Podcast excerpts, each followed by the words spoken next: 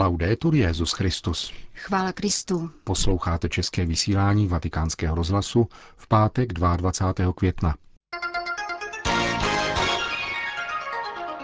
Nechat se přetvářet Ježíšovým pohledem. Takovou radu dal dnes věřícím papež František v kázání při raním v kapli domu svaté Marty. Ďábel existuje a je nutné o tom mluvit, uvedl pro italský týdeník Tempy otec César Trukvi. Rozhovor s latinskoamerickým exorcistou vám přinášíme v druhé části pořadu, kterým provázejí Jena Gruberová a Milan Glázer. Zprávy vatikánského rozhlasu. Jak se dnes nám nedívá Ježíš?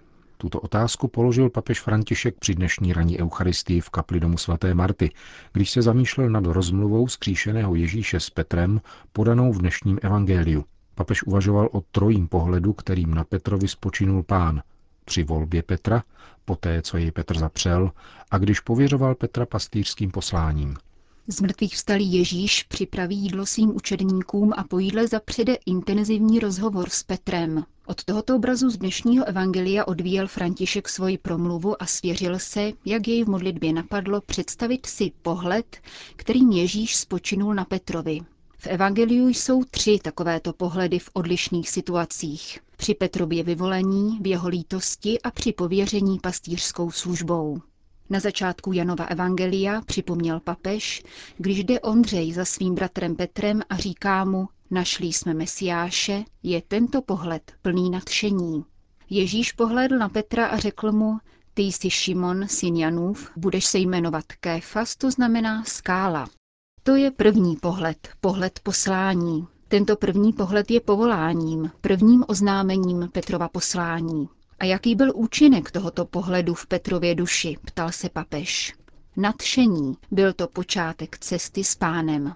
Potom papež přešel k dramatické noci zeleného čtvrtku, kdy Petr třikrát zapřel Ježíše a ztratil všechno. Ztratil jeho lásku a když skřížil svůj pohled s tím pánovým, rozplakal se. Il Vangelo di Luca dice e Pietro pianse amaramente. Lukášovo evangelium o Petrovi říká, že se hořce rozplakal. Nadšení následovat Ježíše se změnilo v pláč, protože zřešil. Zapřel Ježíše. Pánův pohled změnil Petrovo srdce ještě více než ten první. První změnil jeho jméno a povolání. Tento druhý pohled mění Petrovo srdce a touto změnou je konverze lásky. Potom, řekl dále papež, následuje pohled při setkání po Ježíšově z mrtvých vstání. Víme, že Ježíš se s Petrem setkal, jak stojí v evangeliu, ale nevíme, co si řekli. Pohled z dnešního evangelia, pokračoval František, je třetí. Potvrzuje Petrovo poslání a žádá také potvrzení Petrovy lásky. Třikrát pán žádá Petra, aby vyjádřil svoji lásku a pověřuje ho, aby pásl jeho ovce. Když se pán táže po třetí, Petr se zarmoutí, skoro se rozpláče. Zarmoutil se, protože se jej pán po třetí zeptal, miluješ mne? A odpověděl mu, pane, ty víš všechno, ty víš, že tě miluji. Ježíš mu řekl, pas moje ovce. To je třetí pohled, pohled poslání. První je pohled vyvolení, kdy Petr nadšeně následuje Ježíše. Druhý je pohled lítosti ve chvíli onoho těžkého hříchu, kdy zapřel Ježíše. Třetí je pohled, který posílá. Pas mé beránky, pas moje ovce, pas moje ovce. Pascola le mie pecore, pasci le mie pecore. Zde to však nekončí, pokračoval papež. Ježíš jde dál a říká Petrovi, to všechno budeš konat z lásky, ale co potom? Budeš korunován králem? Nikoli. Ježíš Petrovi předpovídá, že jej bude také následovat cestou kříže. Také my můžeme přemýšlet o tom, jakým pohledem se nám Ježíš dívá dnes. Jak nám nehledí Ježíš? Povoláním, odpuštěním, posláním. Na cestě, kterou šel on, jsme všichni pánem viděni. Neustále na nás hledí s láskou. Žádá od nás něco, odpouští nám něco a pověřuje nás určitým posláním. Nyní Ježíš přichází na oltář. Každý z nás, ať si v duchu říká, pane, ty jsi zde mezi námi. Pohleď na mne a řekni mi, co mám dělat. Jak mám oplakat svoje chyby, svoje hříchy. S jakou odvahou se mám ubírat po cestě, kterou si ty prošel jako první. Tento den, uzavíral papež František dnešní homílii v domě svaté Marty, nám přinese užitek, když si tento dialog s pánem dobře přečteme a budeme přemýšlet o pohledu, kterým se na mne dívá Ježíš. Počet lidí, kteří žádají o exorcismus, stále roste, potvrdil italskému týdenníku Tempi otec César Truqui. Exorcista, který žije mezi Itálií a Švýcarskem, se minulý měsíc účastnil desátého ročníku kurzu o exorcismu a modlitbě za osvobození od zla, který se konal na Římské univerzitě Regina Apostolorum. Pro italský list popsal nejběžnější formy, jakými démon jedná v naší společnosti. A také to, jak se ho lze jednoduše vyvarovat, pokud tomu však člověk věří. Mnozí lidé si myslí, že ďábel je pouhý mýtus, prohlásil papež František při jedné z četných raních homílí v domě svaté Marty, při kterých mluvil o satanovi. Pod jakými formami zlý duch vystupuje dnes? Ďábel působí stále stejně. Nepovšimneme si toho, pokud se v boji proti němu necvičíme. Nejzáludnějším způsobem jeho činnosti je pokušení. Světce pokouší v jeho svatosti, hříšníka v jeho hříchu. To je nejběžnější styl, ale existují také další. Jeden dnes velice rozšířený se nazývá relativismus. Ježíš v Janově evangeliu satana nazývá lhářem a otcem lži. Chce nás totiž přesvědčit, že máme sami rozhodovat o tom, co je dobré a zlé. Ubezpečuje nás v tom, že neexistuje objektivní dobro. Tato vize je nám dnes předkládána na globální úrovni a proto není náhodou, že Benedikt XVI. mluvil o diktatuře relativismu. Jelikož není možné s jistotou stanovit, co je pro celek dobré a zlé, někdo jiný volí, co je dovoleno či nikoliv, co se považuje za trestný čin a co ne. Myslíte si, že je správné o ďáblovi mluvit a to i před dětským publikem? Zkušenost jednoho mého přítele, faráře v horské farnosti, kam chodí hodně dětí, dokládá, že je to naopak velmi důležité. Při katechismu začíná příběhem o stvoření, jak jej vypráví začátek první knihy Mojžíšovi, a když se dostane ke třetí kapitole, vysvětluje pád člověka svedeného dňáblem jako vzpouru prostého tvora proti Bohu. Pokud skrýváme ďáblovu existenci, ohrožujeme víru. Bez pochopení toho, kdo je Satan a jeho volba, která vede k zavržení, nelze pochopit ani vtělení a církev vedoucí ke spáse. Jestliže ďábel neexistuje, proč by se Bůh vtěloval?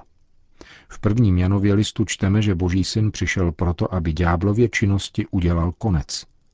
Toto tvrzení je zásadní proto, abychom pochopili Kristovo spásonosné tajemství.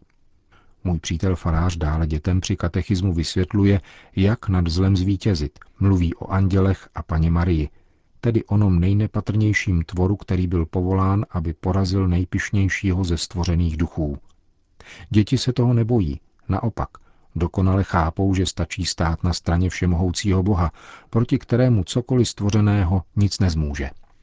Podle papeže Františka usiluje zlý duch o destrukci rodiny. Papež řekl, že rodina nikdy dříve nebyla takto napadána. Jak na ní ďábel útočí? Naši společnost vábí individualistické myšlení. Je ku příkladu rozšířeno přesvědčení, že když se někomu nelíbí jeho manžel nebo manželka, bude mu lépe, když se rozvede. Přitom se zapomíná na důsledky, které ponesou děti a společnost.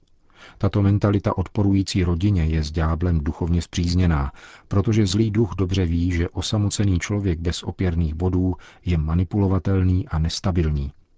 Když ještě dnes ve svých 50 letech pomyslím na své rodiče, kteří se od jak živa milují, přináší mi to útěchu a dává odvahu, zatímco děti rozvedených rodičů jsou mnohem slabší a nejisté.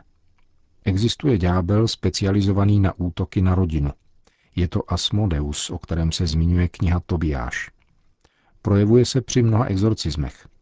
Jak si pamatuji na exorcizmy otců Gabriel Amorta a Francesca Bamonteho, kterým jsem byl přítomen.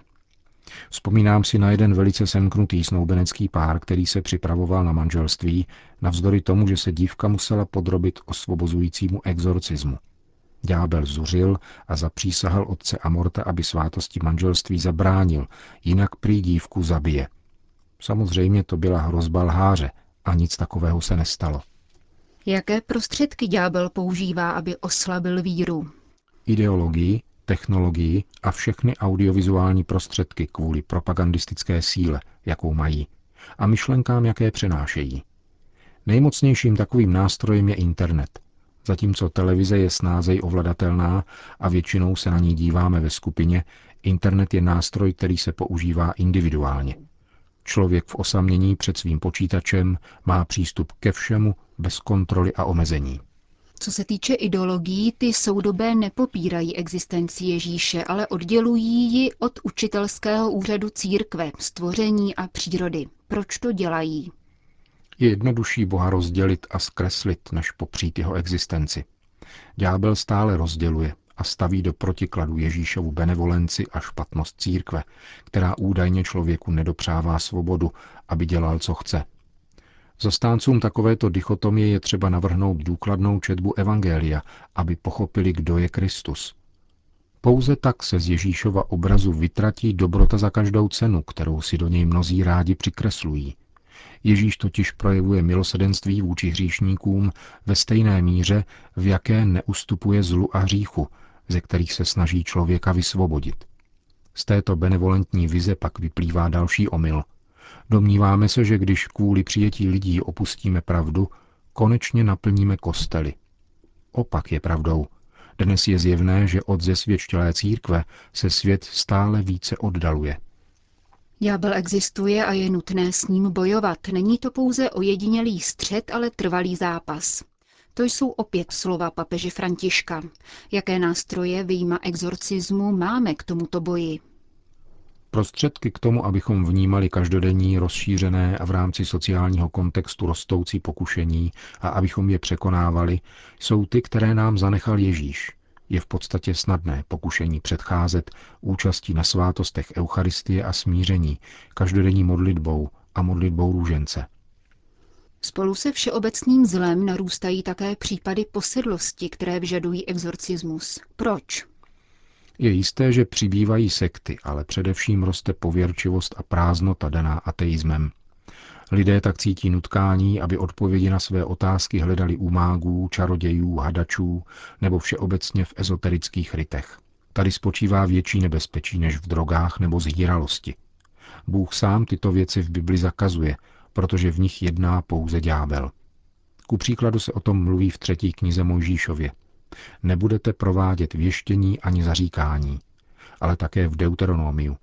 Nenajde se u tebe nikdo, kdo by provozoval věštění, zaříkání, hadačství nebo čarodějnictví, nikdo, kdo by užíval kouzel, kdo by se dotazoval přízraků a věžců, kdo by vyvolával mrtvé.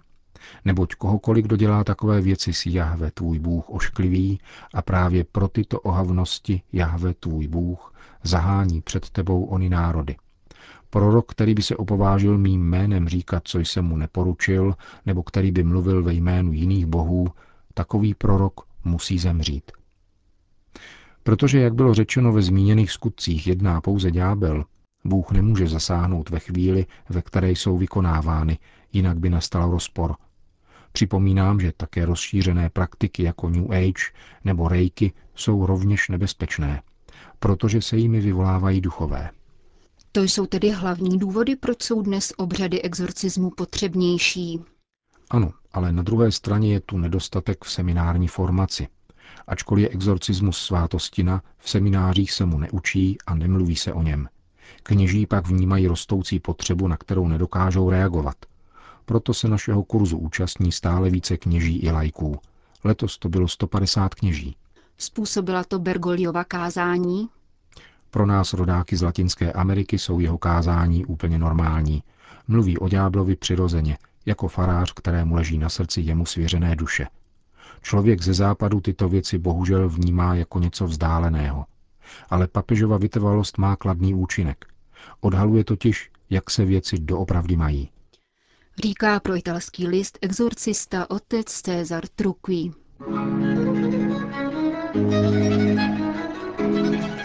Končíme české vysílání vatikánského rozhlasu. Chvála Kristu. Laudetur Jezus Christus.